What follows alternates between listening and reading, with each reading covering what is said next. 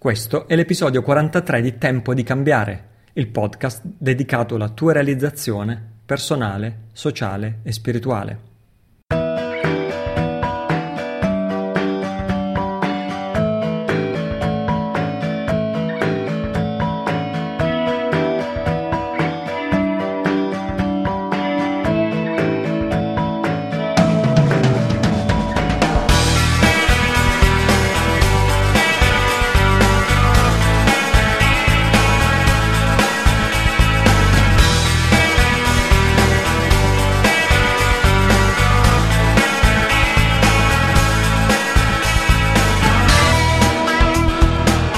Ciao, sono Italo Cillo e questo è il mio podcast Tempo di Cambiare. Ti ricordo di visitare il mio sito w w w punto italocillo punto it, dove sono archiviati tutti gli episodi precedenti e anche quelli futuri del podcast, e ti raccomando di iscriverti alla mailing list di questo sito per essere informato ogni qualvolta esce un nuovo episodio del podcast, soprattutto quando ritardo, mea culpa, mea culpa, farà un episodio il successivo, come in questo caso.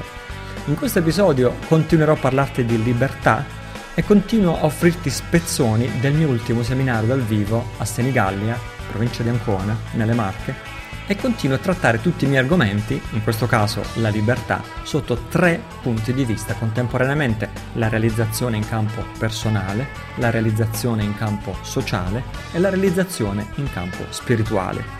Questo particolare spezzone che ascoltiamo oggi è tutto dedicato all'aspetto spirituale, che fra l'altro è uno dei più gettonati e apprezzati dal pubblico che segue il mio podcast. Eh, questo però non vuol dire niente, vuol dire che magari in uno dei prossimi episodi si parlerà più di libertà dal punto di vista sociale o libertà dal punto di vista personale, eh, dal momento che cerco sempre di mantenere un certo equilibrio fra queste tre dimensioni. Piuttosto, se per te l'aspetto della realizzazione spirituale, che poi, che significa? Significa la realizzazione della felicità, la realizzazione della libertà interiore a cui tutti quanti aspiriamo. Se questa dimensione per te è importante e magari in passato ti sei fatto tante domande sulla felicità umana, sulla sofferenza, sul senso della vita, sull'illuminazione spirituale e così via, ascolta con attenzione questo episodio e questo estratto, perché qui c'è tantissima materia prima da continuare a rifletterci per molto tempo e anche a meditarci per molto tempo. Insomma, bando alle ciance, proseguiamo con la registrazione di oggi, poi finita la registrazione tornerò per rispondere ad alcune domande.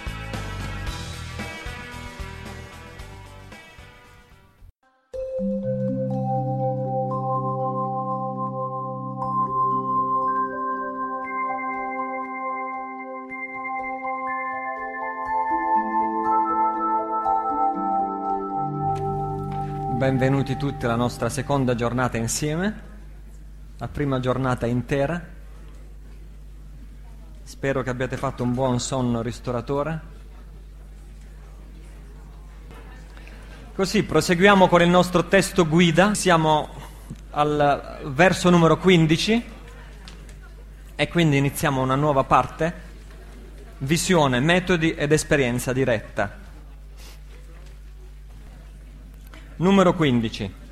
In questa dimensione dualistica tutti abbiamo la natura di Buddha, eppure ce ne manca la realizzazione, in virtù di precise cause e condizioni. Siamo concentrati su ciò che non esiste e distratti da ciò che esiste. Siamo assorbiti in noi stessi e ignari della nostra vera natura. In questa dimensione dualistica in cui noi ci troviamo proprio per fare esperienza di questi opposti dualistici, quindi mi piace e non mi piace, eh, pregi eh, o qualità da una parte, difetti dall'altra parte, fiducia in noi stessi, non fiducia in noi stessi, circostanze favorevoli, circostanze sfavorevoli e così via. In questa dimensione dualistica però, ininterrottamente, dal principio alla fine, abbiamo tutti la natura di Buddha, è la nostra vera natura, mm? eppure ce ne manca la realizzazione, cioè non ne siamo consapevoli, non siamo in contatto con la nos- nostra natura di Buddha. Avanti, avanti, dove ci sono posti liberi potete alzare la mano se volete posti a sedere, altrimenti ok, welcome. In questa dimensione dualistica tutti abbiamo la natura di Buddha, eppure ce ne manca la realizzazione, in virtù di precise cause e condizioni. La nostra vera natura è la natura di Buddha, è la mente non duale, non dualistica, noi lo chiamiamo la consapevolezza primordiale, non duale, non impedita dai difetti mentali transitori. Il motivo per cui non siamo in contatto con la nostra vera natura, ma siamo in contatto con, gli, con, i, con i difetti mentali e così via, è non per caso, ma in virtù di precise cause e condizioni. E questa è una buona notizia, perché se la sofferenza e la confusione hanno delle cause, vuol dire, siccome nessuna causa può essere permanente per propria natura, vuol dire che sono anche passeggere. Nel momento in cui queste cause cessano, anche i difetti che sono le conseguenze cessano. Quali sono le cause e le condizioni, in parole povere? Cos'è che ci separa dalla realizzazione? Perché non siamo già dei Buddha completamente realizzati qui ed ora in questo preciso momento, visto che la nostra vera natura è quella? Quali sono le cause che ci separano? La fine del verso quindici e tutto il verso sedici sono importantissimi perché spiegano quali sono le cause della nostra non illuminazione. Anzitutto, terzo rigo, siamo concentrati su ciò che non esiste e invece siamo distratti da ciò che esiste. Siamo assorbiti in noi stessi e questo è ciò che non esiste. E siamo ignori, ignari della nostra vera natura e questo è ciò che esiste. Siamo assorbiti in quello che non esiste e quello che noi chiamiamo la fissazione egocentrica, il pensiero io, chiamalo come lo vuoi. C'è un senso, una sensazione di io onnipresente, sempre presente nelle nostre menti, che ha la priorità assoluta su qualsiasi altra sensazione, su qualsiasi altro pensiero. E questo occupa la totalità delle nostre giornate, la totalità delle nostre notti. Quando sogniamo, i nostri sogni sono basati su questo pensiero io. C'è sempre questo io al centro di tutti i nostri pensieri, di tutte le nostre preoccupazioni. E siamo completamente fissati su questo, cioè su qualcosa che non esiste. Perché non esiste? Perché io non è altro che una collezione di idee che noi ci siamo fatti su noi stessi. È anche in sé stessa un'idea vaga, che più cerchiamo di precisarla e di definirla e di definire dov'è poi alla fine questo io. È nella mente? È nel corpo? È in una parte della mente o in una parte del corpo? O in una qualche parte che non è né la mente né il corpo. Esiste un'anima, e se è, dov'è? Può essere vista, può essere toccata, può essere indicata.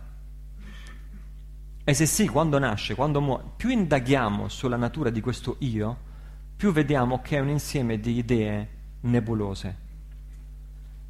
Nel buddismo noi diciamo che l'io è un insieme di idee nebulose e appare sempre più nebuloso più appro- approfonditamente lo indaghiamo, perché non esiste, o meglio esiste in quanto idea, è una concezione rigida intorno a cui sono organizzate tutte le nostre percezioni e noi diamo per scontato che esista. La realizzazione consiste nella capacità di vivere senza io, consiste nella capacità di vivere senza aggrapparsi a un punto di riferimento che chiamiamo io, cioè senza ritornare continuamente con la nostra mente a io. Quello che dicevo ieri, la mente che calcola, mi piace, non mi piace, mi conviene, non mi conviene, cosa ci perdo, cosa ci guadagno, questo lo voglio, questo non lo voglio. La grande magia, e questo all'inizio è difficile da capire, però diventa sempre più chiaro sul sentiero spirituale, la grande magia è che quanto più questo io che viene indagato e si scopre che non è veramente esistente così come noi ce lo immaginiamo e si scioglie sempre più come la neve al sole, diventa sempre più indefinito e noi diventiamo sempre più, a quel punto è il cuore che si allarga.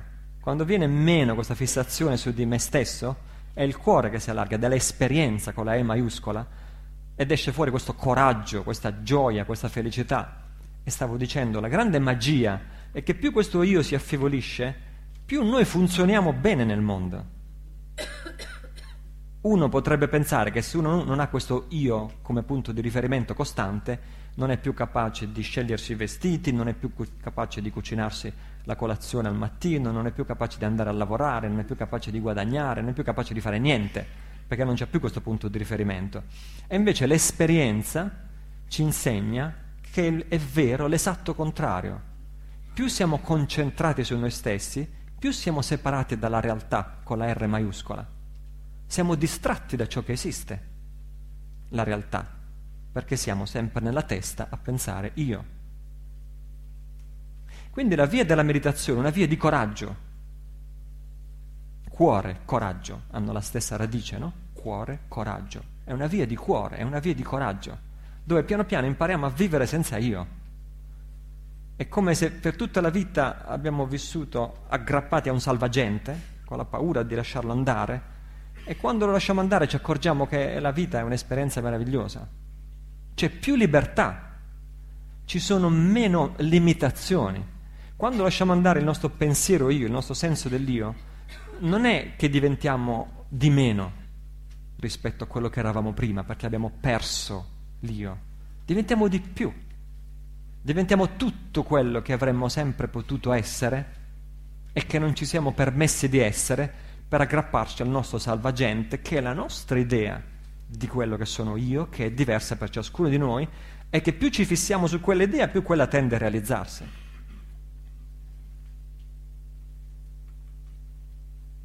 Romano. Quanto diventiamo però vulnerabili verso l'esterno? La domanda è: poiché l'io ha la funzione di difenderci in un certo senso e anche di preoccuparsi della nostra sussistenza, sopravvivenza materiale, in che misura noi, perdendo il nostro io, diventiamo vulnerabili agli attacchi esterni? L'esperienza insegna che quando l'io viene meno, le, le azioni, la capacità di prendere decisioni, la presenza mentale sono molto più intensificate. Per esempio, sei capace senza nessuna difficoltà di metterti nei panni e nella testa dell'altra persona che ti sta attaccando, senza difficoltà, perché non sei nella tua testa a dire sei una persona simpatica, sei una persona antipatica, ti odio perché mi stai attaccando, non ti ho mai potuto sopportare, ma sei libero da tutto questo. E come dicono i, i samurai, o quelli che fanno le arti marziali, dicono quello che perde è quello che pensa. Quando uno è vuoto, non pensa, il samurai, allora fiu, fiu, fiu, fiu, perché non è più nella testa, è nello spazio, è dentro il proprio spazio, nello spazio dell'avversario e nello spazio che li circonda entrambi. Quindi ogni azione è precisa, appropriata, affilata. Così è in questo caso, così se tu non sei troppo nella tua testa, quando una persona ti sta attaccando, qualunque cosa questo significhi, il che è possibile, perché la vita, lo sapete benissimo, non è tutta rose e fiori, ci possono essere persone che per loro problemi, per loro frustrazioni, per loro qualsiasi motivo che ci riguarda, ci può anche non riguardare, perché spesso non ci riguarda. Noi quando siamo attaccati pensiamo, ci sentiamo personalmente attaccati. Questo è un altro dei problemi dell'io. Quando una persona ci attacca o ci offende, ci sentiamo personalmente attaccati. Questo è il trucco dell'io.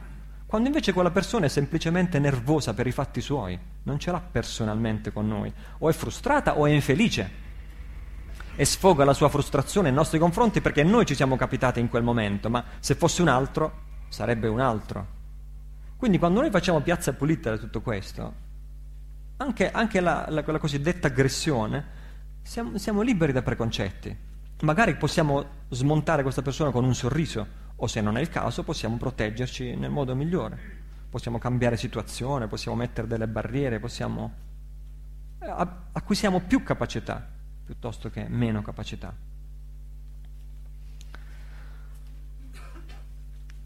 Così, la prima causa principale della nostra non buddhità è che siamo concentrati su ciò che non esiste, cioè su noi stessi, e siamo distratti da ciò che esiste.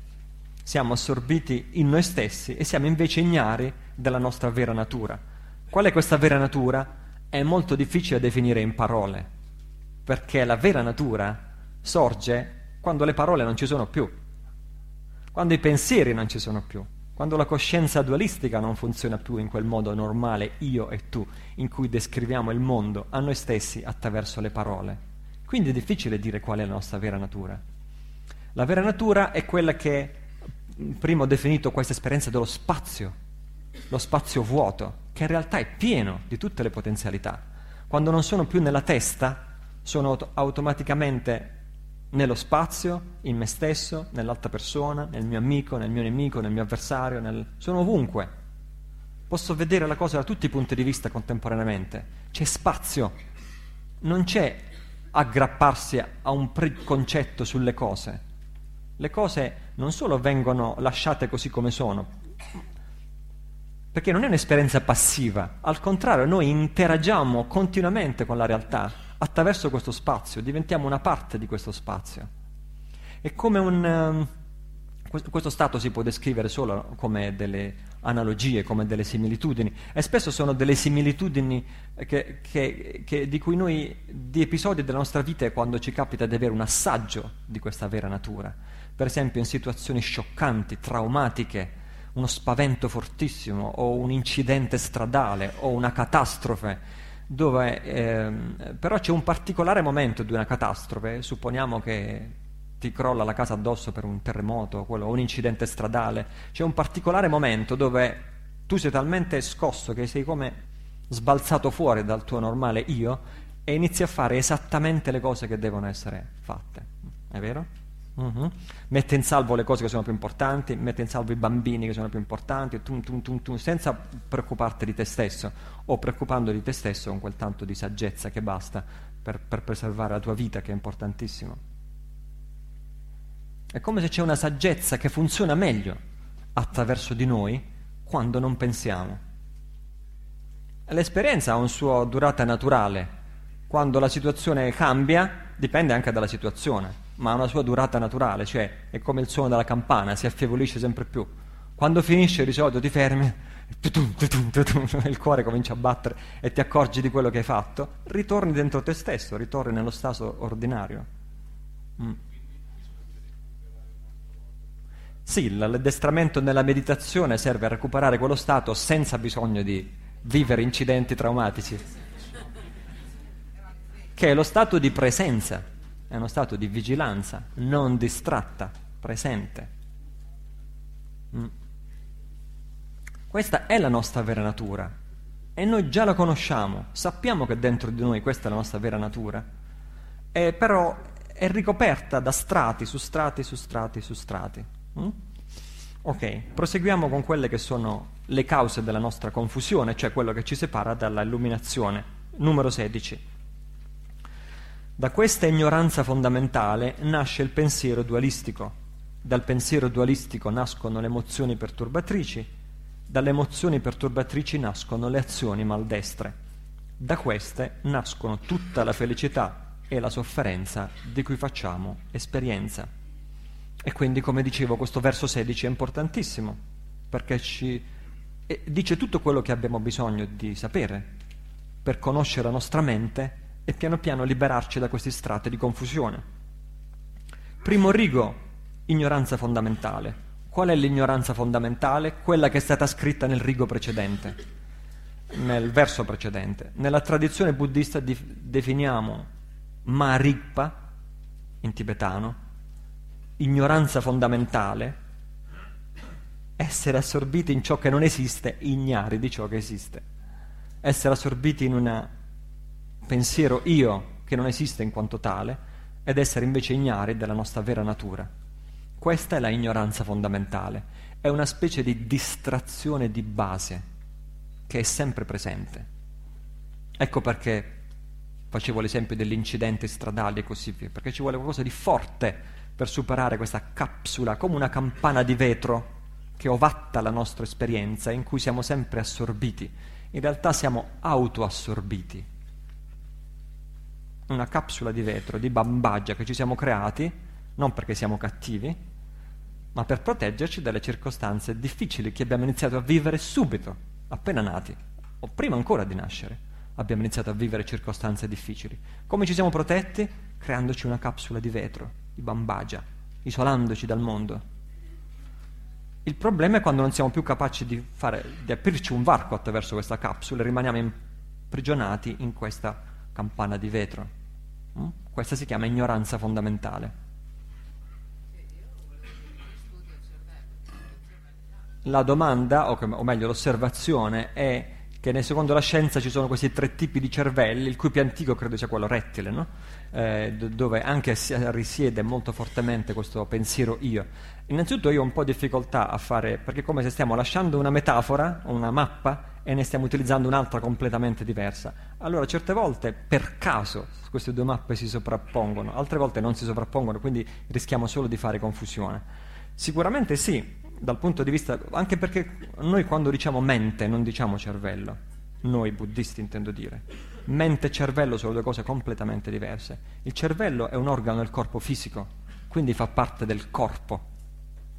La mente non fa parte del corpo, perché è un fenomeno di conoscenza, non è un fenomeno di materia. Questo dal punto di vista della filosofia buddista. Di conseguenza sì, tu puoi dire il cervello più antico, quello rettile, dove risiede fortemente questo io e si prende carico della nostra sopravvivenza, e poi ci sono via via quelli sempre più civilizzati e così via. Però credo che siano due modelli abbastanza distinti, diversi. Dal punto di vista buddista c'è la mente che non è il corpo e non è il cervello. Il cervello è... Il cervello è come lo stomaco, non è, non è molto diverso. Noi vediamo che al movimento dei nostri pensieri, delle nostre emozioni, contemporaneamente sono rispecchiate da delle vibrazioni e movimenti all'interno del cervello. Ma gli scienziati dicono che gli stessi identici movimenti li hanno scoperti anche nell'intestino, quindi adesso dicono che l'intestino è un altro cervello in realtà, anche se noi non lo sappiamo. Quindi pensiamo col cervello, ma pensiamo anche con l'intestino. Però anche questo è un, er- è un, è un ennesimo autoinganno, perché stiamo dicendo che la mente, cioè il conoscere o l'esperienza, è causato dal corpo, cioè dal cervello o dall'intestino. Questo è una, eh sì, è la visione materialistica, sì, che la mente è prodotta dal corpo. Nella visione buddista no. La mente precede il corpo, e su questo poi ci ritorneremo, e su questo abbiamo dedicato un intero seminario di quattro giorni l'anno scorso su eh, vita, morte e rinascita, e quindi molti di voi eh, eh, sanno bene di cosa parliamo, no? In qualsiasi caso eh, la mente e il conoscere e il corpo e materia sono due cose di natura diversa, e per quanto riguarda la mente ci sono entrambe le potenzialità presenti. C'è la nostra natura di Buddha, la nostra vera natura, la percezione liberata, la percezione non dualistica, la consapevolezza primordiale, o come la vuoi chiamare, è stata chiamata in cento modi diversi da, dalle diverse tradizioni spirituali. E poi invece esiste l'ignoranza primordiale, l'ignoranza fondamentale. Noi le abbiamo tutte e due. Noi abbiamo l'illuminazione fin da un tempo senza inizio, e abbiamo questa ignoranza, questa campana di vetro, fin da un tempo senza inizio. Le abbiamo entrambi. Quindi dobbiamo gradualmente imparare a lavorare con entrambe, lasciare andare una e far risplendere l'altra. Quindi questo definiamo ignoranza fondamentale, fa parte di noi tanto quanto la saggezza fondamentale, e da questa ignoranza fondamentale non mi aspetto che dopo stamattina tu abbia capito cosa significa ignoranza fondamentale. Ok? Voglio essere chiarissimo.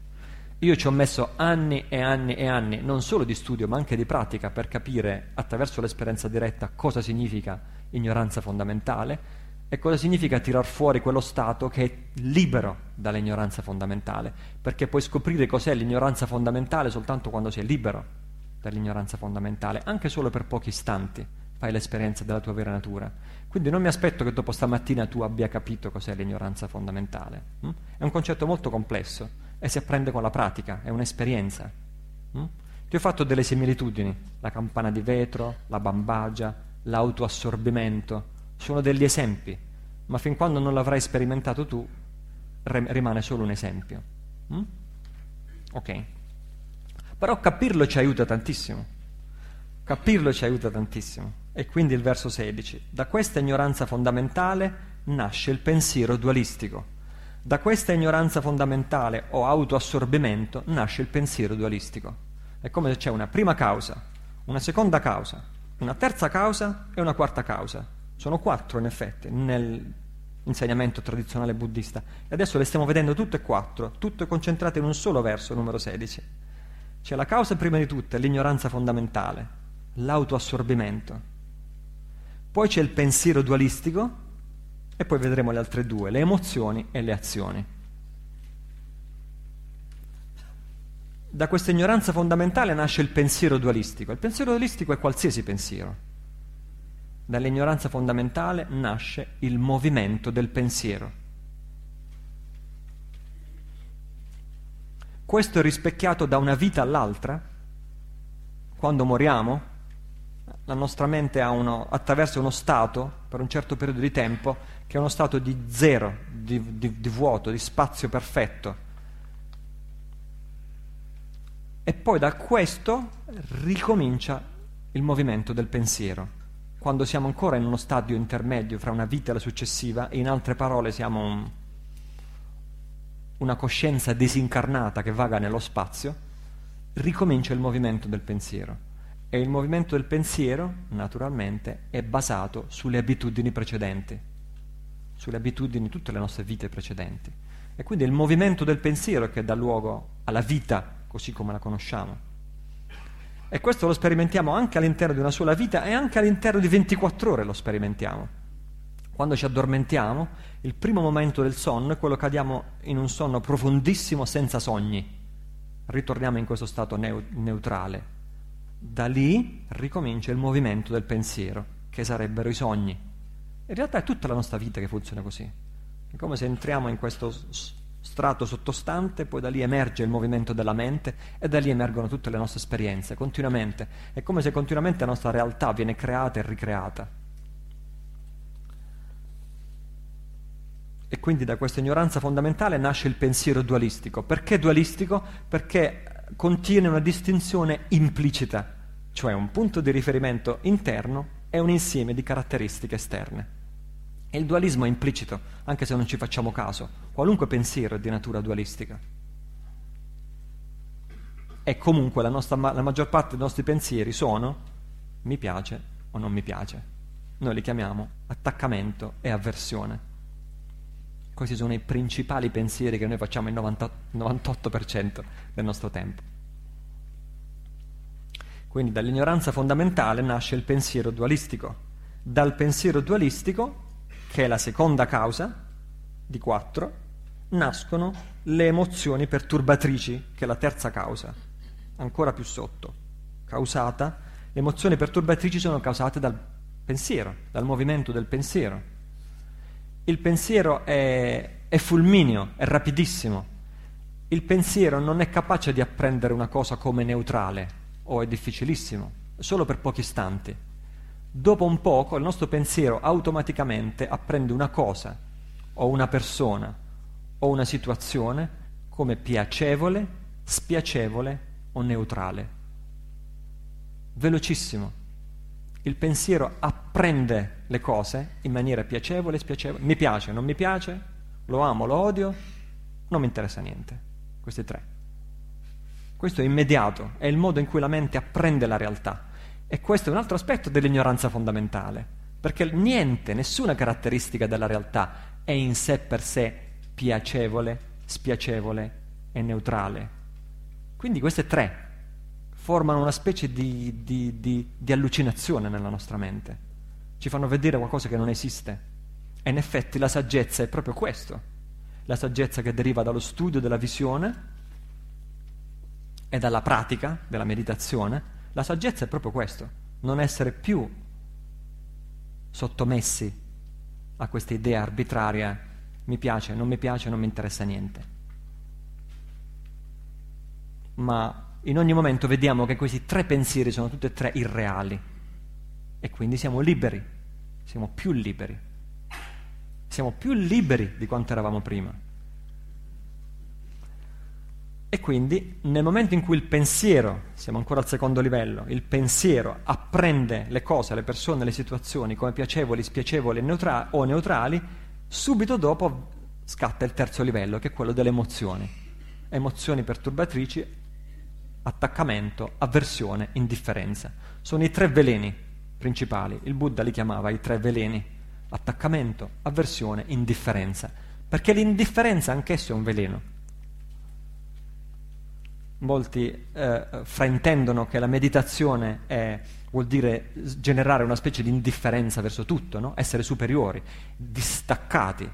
Stiamo meditando bene quando siamo distaccati e niente ci può più disturbare. Questo è il massimo della visione egocentrica. Questo distacco non esiste, perché il distacco è, è, è, è una delle tre emozioni, uno dei tre veleni principali: attaccamento, avversione, indifferenza. Il Buddha la chiamava anche ignoranza, sono sinonimi, ignoranza, indifferenza. E in effetti quando ti accosti a un, a un maestro risvegliato, a un grande praticante, vedi che nella sua mente non esiste l'indifferenza, ha una uguale attenzione per tutto, premura per tutto, interesse per tutto, curiosità verso tutto, presenza, intensità verso tutto, non c'è l'indifferenza. L'indifferenza fa parte de, di quella capsula di vetro in cui ci a, diventiamo autoassorbiti. Mm? Quindi attaccamento, avversione e indifferenza. Queste sono le tre emozioni perturbatrici principali. Nella tradizione buddista si dice cinque soprattutto veleni principali. Quando parliamo delle emozioni, e sono attaccamento, avversione, indifferenza o ignoranza, orgoglio e invidia. Queste cinque sono lo spettro completo della, nel senso che in queste cinque sono riassunte la maggioranza di tutte le altre emozioni umane, e queste cinque sono i cinque colori fondamentali di tanti colori simbolici che vedete nei mandala buddisti, nelle bandierine di preghiere buddista, nei disegni buddisti. Sono sempre questi cinque colori che rappresentano, cioè il bianco, il rosso, il giallo, il verde e il blu, che rappresentano queste cinque emozioni perturbatrici fondamentali. Ma quando realizziamo la nostra vera natura, si dice che queste cinque emozioni si trasformano in cinque saggezze. Quindi ognuna di queste emozioni contiene un'energia che è una forma di saggezza. Mm? Questo è un insegnamento tantrico, fa parte del livello tantrico dell'insegnamento del Buddha. Su questo poi ci ritorniamo. Ok. Quindi dal pensiero dualistico nascono le emozioni perturbatrici. Quindi che la, la, la pratica, lo studio e la pratica ci rendono liberi dalle emozioni perturbatrici, questo sì è importantissimo, ma questo non, ci, non significa che ci rende senza emozioni o ci rende anaffettivi o freddi o robotici. Al contrario, vuol dire che il nostro vero cuore, la nostra vera natura, la nostra vera presenza, la nostra vera consapevolezza a quel punto interagiscono ancora meglio, ancora più profondamente, ancora più intensamente con con la nostra esperienza, con la realtà. La domanda è, la domanda è, hai detto che la mente, dalla mente scaturisce questa ignoranza fondamentale, no? Però abbiamo bisogno della mente per riconoscere la nostra saggezza fondamentale. E quindi come dobbiamo conciliare queste due, questa contraddizione? La contraddizione non esiste. La contraddizione esiste perché tu hai un presupposto, sei partito da un presupposto che mente uguale qualcosa di negativo. Questo è un presupposto errato. La mente è la totalità della nostra esperienza, mente è sinonimo di esperienza, mente è sinonimo di consapevolezza. Non solo la mente non è qualcosa di negativo, ma non esiste la non mente, perché se esistesse la non mente esisterebbe la non esperienza, ed esisterebbe il nulla assoluto, il vuoto completo che nessuno ha mai visto o sentito. E allora ci sono alcuni insegnanti spirituali, anche nel buddismo alcune scuole zen utilizzano la mente in senso negativo, ma quella è una questione di, di traduzione, una questione di linguistica. Quando uno dice non mente, non devi utilizzare la mente, come l'esempio prima del samurai che diceva non devi utilizzare la mente, intende dire il pensiero discorsivo, il pensiero dualistico.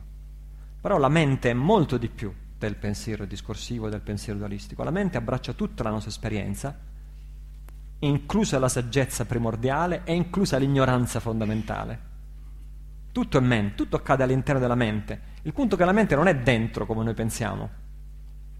La mente è ovunque.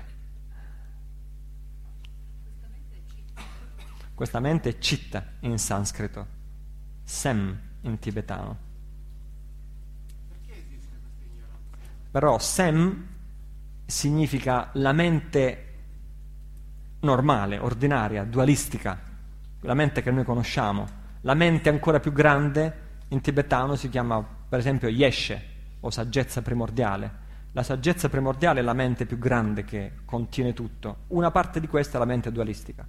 Perché esiste l'ignoranza primordiale? Ottima domanda. Perché esiste l'ignoranza primordiale? Nessuno può dire perché. E in effetti al Buddha facevano tante volte questa domanda. Perché? Ma non, per, non potevamo nascere direttamente con la saggezza.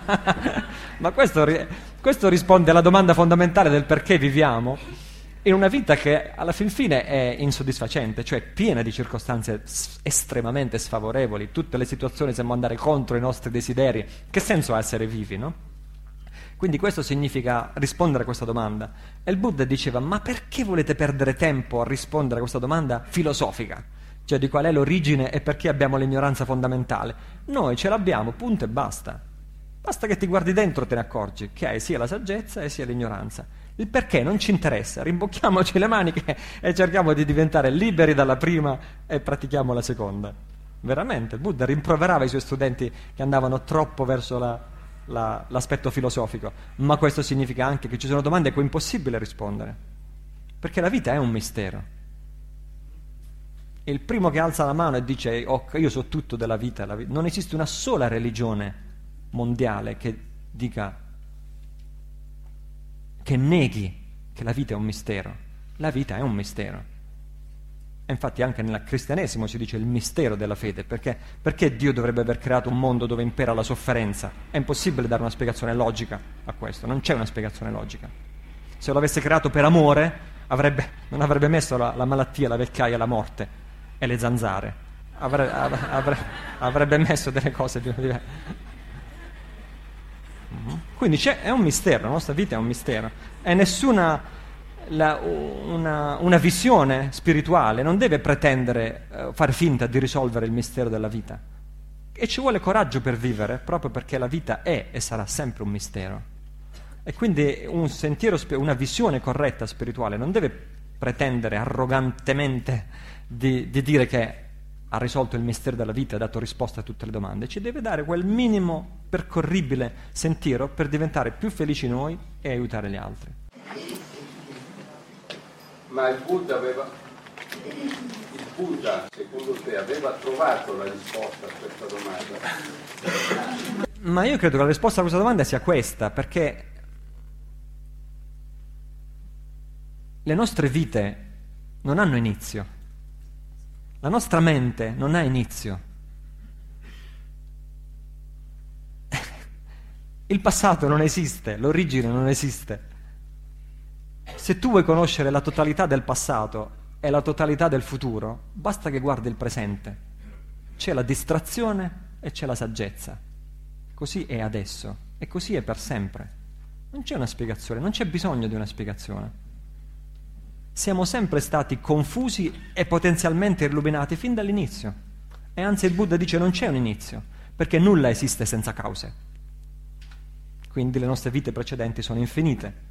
Questo mondo ha non so quanti miliardi di anni, però ci sono infiniti mondi, infinite ere cosmiche, infiniti universi e in, con infiniti esseri senzienti di tipi diversi che li abitano. E ci sono sempre stati questi due, la saggezza primordiale e l'ignoranza fondamentale, come in questo momento presente, uguale. Mirko, certo. Per un principiante può accadere che il non attaccamento si trasforma in differenza, anzi ti, anzi ti dirò di più, quasi sempre all'inizio succede, è una fase del percorso, quasi sempre succede, poi uno se ne accorge e si corregge, o sviluppa altre qualità, come la gioia e così via, allora questa gioia supera l'indifferenza, all'inizio sì, all'inizio del training uno tende a diventare un po' più introverso, un po' più indifferente. E la tua domanda qual era? Eh, quello che dicevo prima, è impossibile definire meglio. È impossibile definire meglio. Ho fatto l'esempio dell'ignoranza fondamentale, che è una forma di assorbimento in se stesso, una forma di attenuare tutte le proprie percezioni, di rinchiudersi in un guscio e di pensare dentro se stessi, isolandosi dal mondo. Il contrario, ho fatto delle similitudini, come momenti molto intensi della vita, come incidenti, come sport estremi, ieri ho fatto questo esempio, o come un, un'arte, un passatempo, una... Una, uno che è un danzatore, uno che è un musicista, momenti di estasi, no? Ma sono degli esempi, sono degli esempi che ti fanno capire com'è la mente nella sua vera natura, nel suo vero splendore. Siamo arrivati al secondo rigo del sedici. Dal pensiero dualistico nascono le emozioni perturbatrici, che sono queste cinque che abbiamo appena detto. Penultimo rigo, dalle emozioni perturbatrici nascono le azioni maldestre. Ci stiamo sempre più avvicinando dal livello astratto alla causa più ravvicinata della nostra sofferenza di tutti i giorni. Prima c'è questa grande cosa astratta che è difficile da capire, la, l'ignoranza fondamentale. Poi c'è il movimento del pensiero discorsivo, e questo è già un po' più facile da capire, anche se è talmente ovvio che non riusciamo a vederlo a volte. Poi ci sono le emozioni, e lì sono ancora più evidenti, perché quando sono arrabbiato so di essere arrabbiato, quando provo un forte attaccamento per qualcosa so di avere un forte attaccamento, orgoglio, invidia e così via. E poi la quarta e ultima causa, ancora più grossolana, ancora più materiale, ancora più evidente, sono le nostre azioni, le nostre azioni quotidiane, che sono motivate non dalla saggezza, sarebbe troppo bello, sono motiva- motivate dalla nostra emozione di quel momento.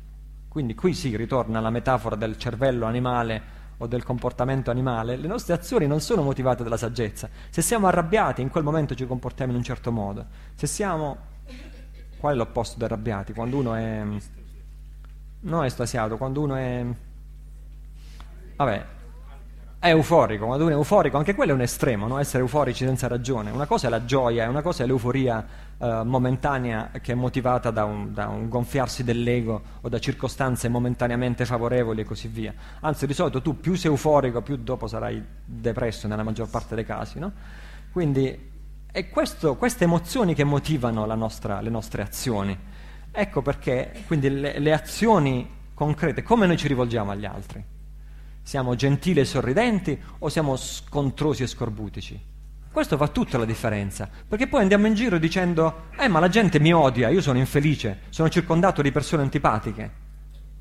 Ma tu con queste persone antipatiche le hai guardate, le hai sorriso, gli hai sorriso, gli hai detto una parola gentile, o appena sei entrato in quella stanza ti sei messo così e dici ma guarda che brutte facce che c'hanno queste. Questa è la causa immediata della nostra sofferenza, questa è la causa ravvicinata, i nostri comportamenti, che sono i comportamenti grosso come agiamo, spesso agiamo proprio in danno agli altri, spesso agiamo in danno agli altri perché vogliamo per noi il meglio, la fetta più grossa della torta, la poltrona più comoda, le, le cose più, per noi, e agli altri vogliamo lasciare il peggio, no? Questo ci crea ostacoli nella vita di tutti i giorni, questo ci crea nemici, questo ci crea antipatie, sono i nostri comportamenti pratici, quotidiani. Prima facevo l'esempio del sorriso. Mo- molti di noi siamo inconsapevoli del nostro viso, ma se noi col nostro viso, che purtroppo non ci vediamo, non ce l'abbiamo sempre davanti, col nostro viso guardiamo una persona sorridendo o guardiamo una persona così, fa tutta la differenza del mondo. Noi non ce ne accorgiamo, ma l'altra persona si accorge che noi siamo, siamo ci dice quello è proprio scontroso, insopportabile. Ecco cosa significa la consapevolezza delle proprie azioni, dei propri comportamenti, di come ci manifestiamo nel mondo. Impara a sorridere per primo e il mondo cambia. Non aspettarti una gentilezza da un altro, che è un miracolo che quasi sempre non accade. Sii tu gentile per primo, senza aspettarti niente in cambio, e il tuo mondo cambia. Quindi, senza arrivare alle massime filosofie dell'ignoranza primordiale, se nella vita quotidiana sei più consapevole dei tuoi comportamenti, questo già cambia la tua vita. Poi, ovviamente, più vai alla causa radice e più ti liberi. Prima impari a cambiare i tuoi comportamenti, questo chiamiamo... Infatti dal punto di vista buddista i comportamenti e le azioni corrispondono a quel livello della, dell'insegnamento che noi chiamiamo il karma, cioè la tua realtà, cioè la tua felicità la tua, o la tua sofferenza dipendono dalle tue azioni. Ecco spiegato il karma. Sorridi, il mondo è bello. Sei gentile, il mondo è bello. Sei scontroso con gli altri, il mondo è brutto. Questo è il karma spiegato in due parole, è molto semplice. Quindi prima lavori sul karma, sui comportamenti, poi lavori su un livello più profondo, cioè le emozioni. Perché sono arrabbiato, perché sono pieno di tensione, perché sono pieno di orgoglio, perché sono pieno di attaccamento, e inizi a lavorare con questi. E questi si, si, si sfaldano, si sfaldano, innanzitutto si sfaldano, e questo gioca a nostro favore, perché sono irreali. le emozioni perturbatrici sono irreali. Siamo noi che abbiamo acquisito una abitudine di attaccarci e identificarci, ma in realtà sono irreali. Quindi attraverso la meditazione, lo studio, la riflessione, piano piano possiamo sfaldare questo strato duro di emozioni. E poi ci accorgiamo del livello ancora più profondo, che sono i pensieri, che pensieri stiamo pensando, e attraverso la meditazione impariamo a lasciar cadere i pensieri, liberarci dai pensieri. E quando i pensieri accadono, non diciamo più io sono quel pensiero, diciamo oh, guarda che fenomeno interessante, in questo momento c'è un pensiero di, di, di, di attaccamento, no? Ma tu non sei più quel pensiero, impari piano piano a lasciare andare. E quando impari a lasciare andare tutto questo, allora si manifesta la saggezza primordiale, senza neanche che tu ti sei sforzato di farne esperienza. È questo istante di presenza e di chiarezza che sono la mente del Buddha.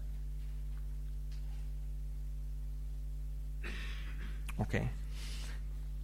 E quindi dalle azioni maldestre, maldestre perché non tengono conto delle loro conseguenze naturali, soprattutto nei rapporti interpersonali con le altre persone, da queste nascono tutta la felicità e la sofferenza di cui facciamo esperienza. Quindi la felicità e la sofferenza non sono mai, ecco, se vuoi fare una differenza proprio chiara fra una persona ordinaria è un praticante spirituale, è proprio questa. Questo è importante. Se vuoi imparare a fare una distinzione significativa fra una persona ordinaria e un praticante spirituale, la differenza è questa. La persona ordinaria sperimenta ugualmente felicità e sofferenza, però pensa non dipende da me. È la mente di noi altri esseri umani che funziona così. Dipende dalle persone, dalle cose o dalle circostanze esterne. È il primo pensiero che abbiamo, qualsiasi cosa ci accade, anche se siamo dei grandi maestri o praticanti realizzati, il primo pensiero è non dipende da me, ma guarda un po' cosa mi è andato a capitare. E invece se facciamo un po' dei passi indietro, vediamo, vediamo le nostre scelte precedenti, le nostre decisioni precedenti, ciò che abbiamo fatto e ciò che non abbiamo fatto. Alla fine dobbiamo per forza arrivare in un momento in cui dobbiamo assumerci la responsabilità di quello che è successo. E questo vale per tutto, eh? Se proprio non riusciamo a trovarla, come dice, ma che ci posso fare io se sono nata in, una, in, in un posto dove quando ho compiuto cinquanta anni è venuto un terremoto e la casa mi è crollata addosso, non ci posso fare niente, no? Allora se tu proprio non riesci a trovare andando indietro, indietro, indietro, indietro nel tempo, nella filosofia buddista si dice il punto è che tu a un certo punto, che te ne ricordi o meno, sei nato, hai deciso di rinascere in un certo luogo e in un certo tempo, da certi genitori, nessuno ti obbligava a farlo, però quando la tua mente disincarnata vagava da un luogo all'altro, a un certo punto hai sentito un impulso irrefrenabile di rinascere in un certo luogo e in un certo tempo, da certi genitori, e non sei riuscito a trattenerti, anche perché è il nostro destino ed è la pulsione di essere, di essere un io, la pulsione di essere un corpo fisico, e in effetti è troppo forte per poter essere trattenuta, no? E quindi noi per questo rinasciamo. E quindi anche se no, non sei certo che questo ragionamento che ho appena fatto sia vero, qualunque cosa significhi vero, è utile nella propria mente avere una filosofia che ti aiuta ad assumerti tutte le responsabilità, perché se tu reagisci con rabbia comunque non serve a niente. Se, te, se tu invece reagisci assumendoti la responsabilità, dici ok, mi sono procurato questo, voltiamo pagina, cosa devo fare da ora in poi?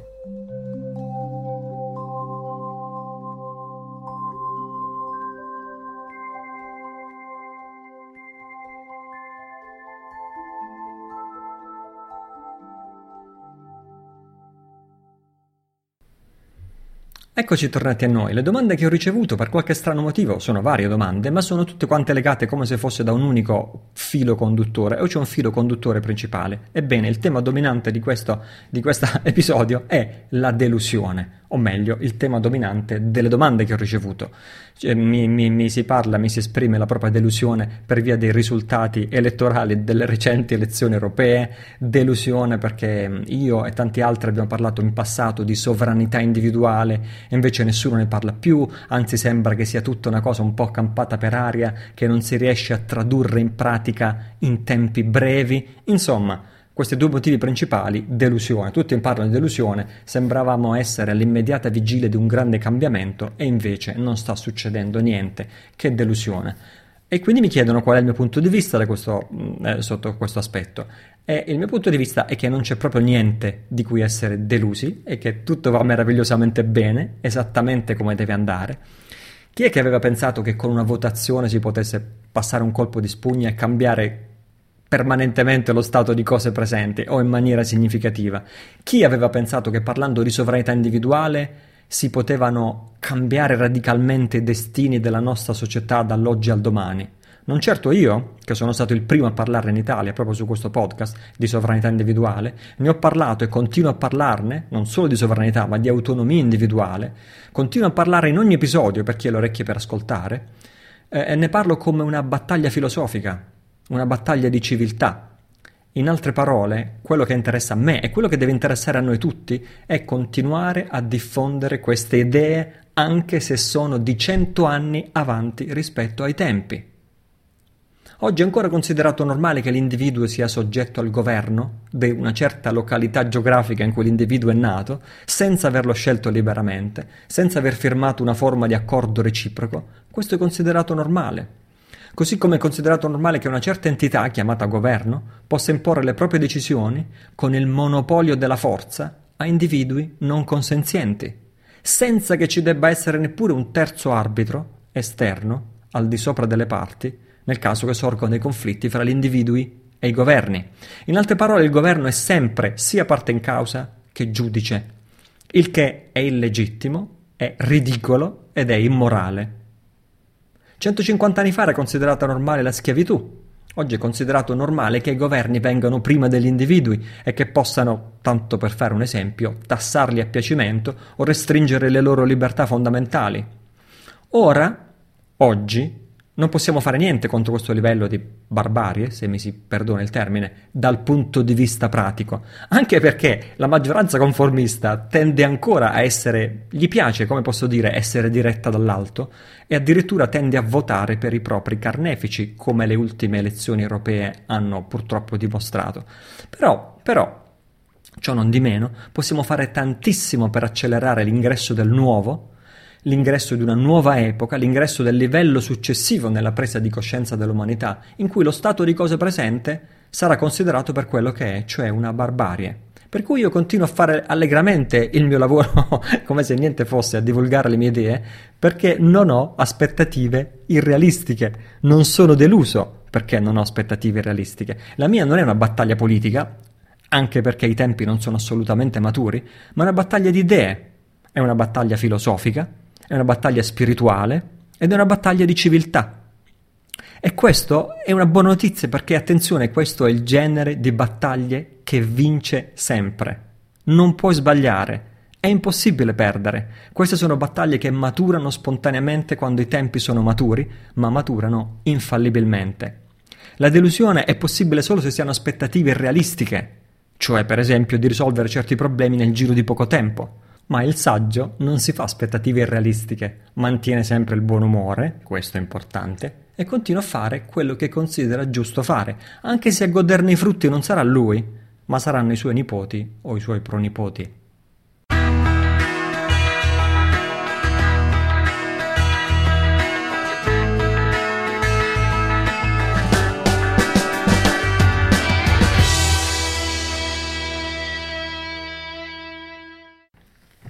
Ed eccoci addirittura d'arrivo, metti in calendario il prossimo incontro dal vivo con me, la pagina di iscrizione sarà pronta prestissimo, però nel frattempo comincia a bloccare le date sulla tua agenda dal diciotto al ventuno settembre duemilaquattordici a Senigallia, provincia di Ancona, non puoi mancare se ascolti questo podcast, ci sarà un nuovo evento dal vivo di quattro giorni della serie che ho battezzato Educazione alla Felicità.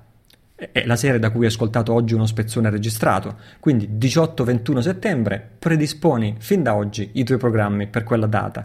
Ti ricordo di farmi le tue domande su qualsiasi argomento vorresti che io trattassi nel podcast e puoi farle su italocillo punto it slash domande.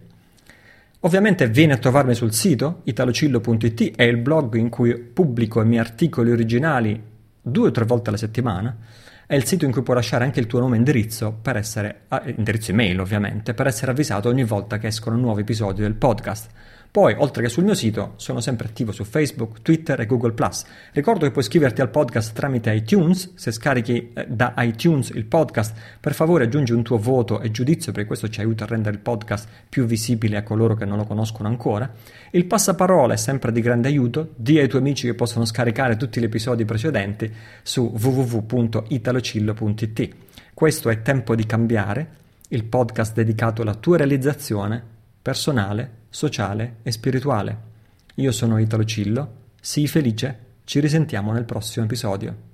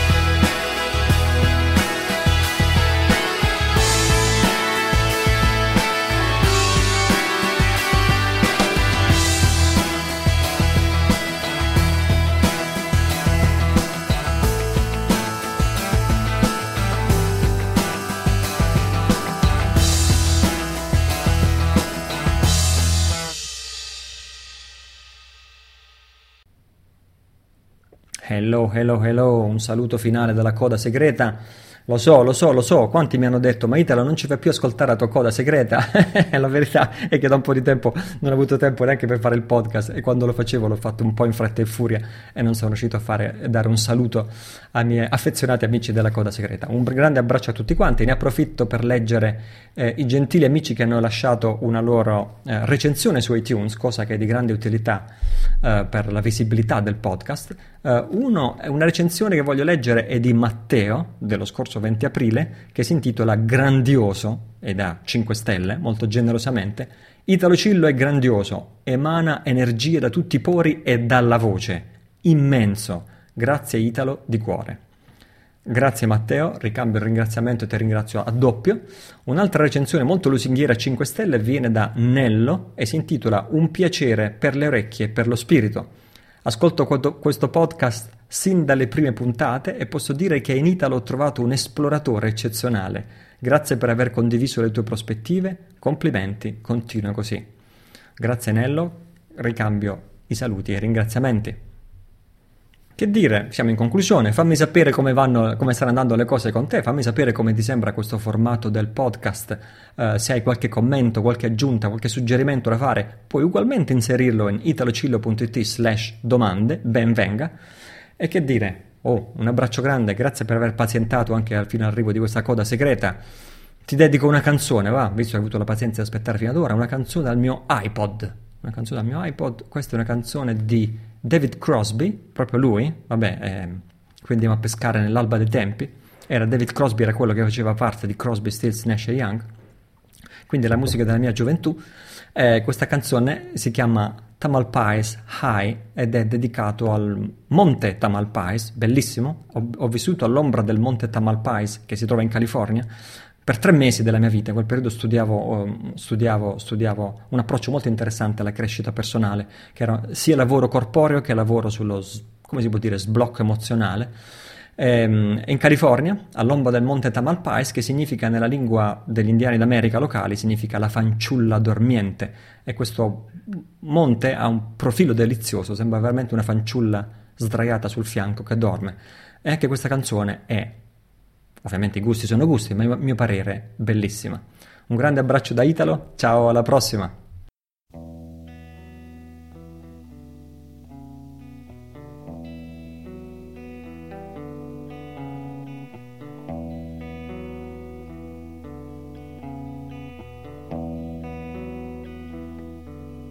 Do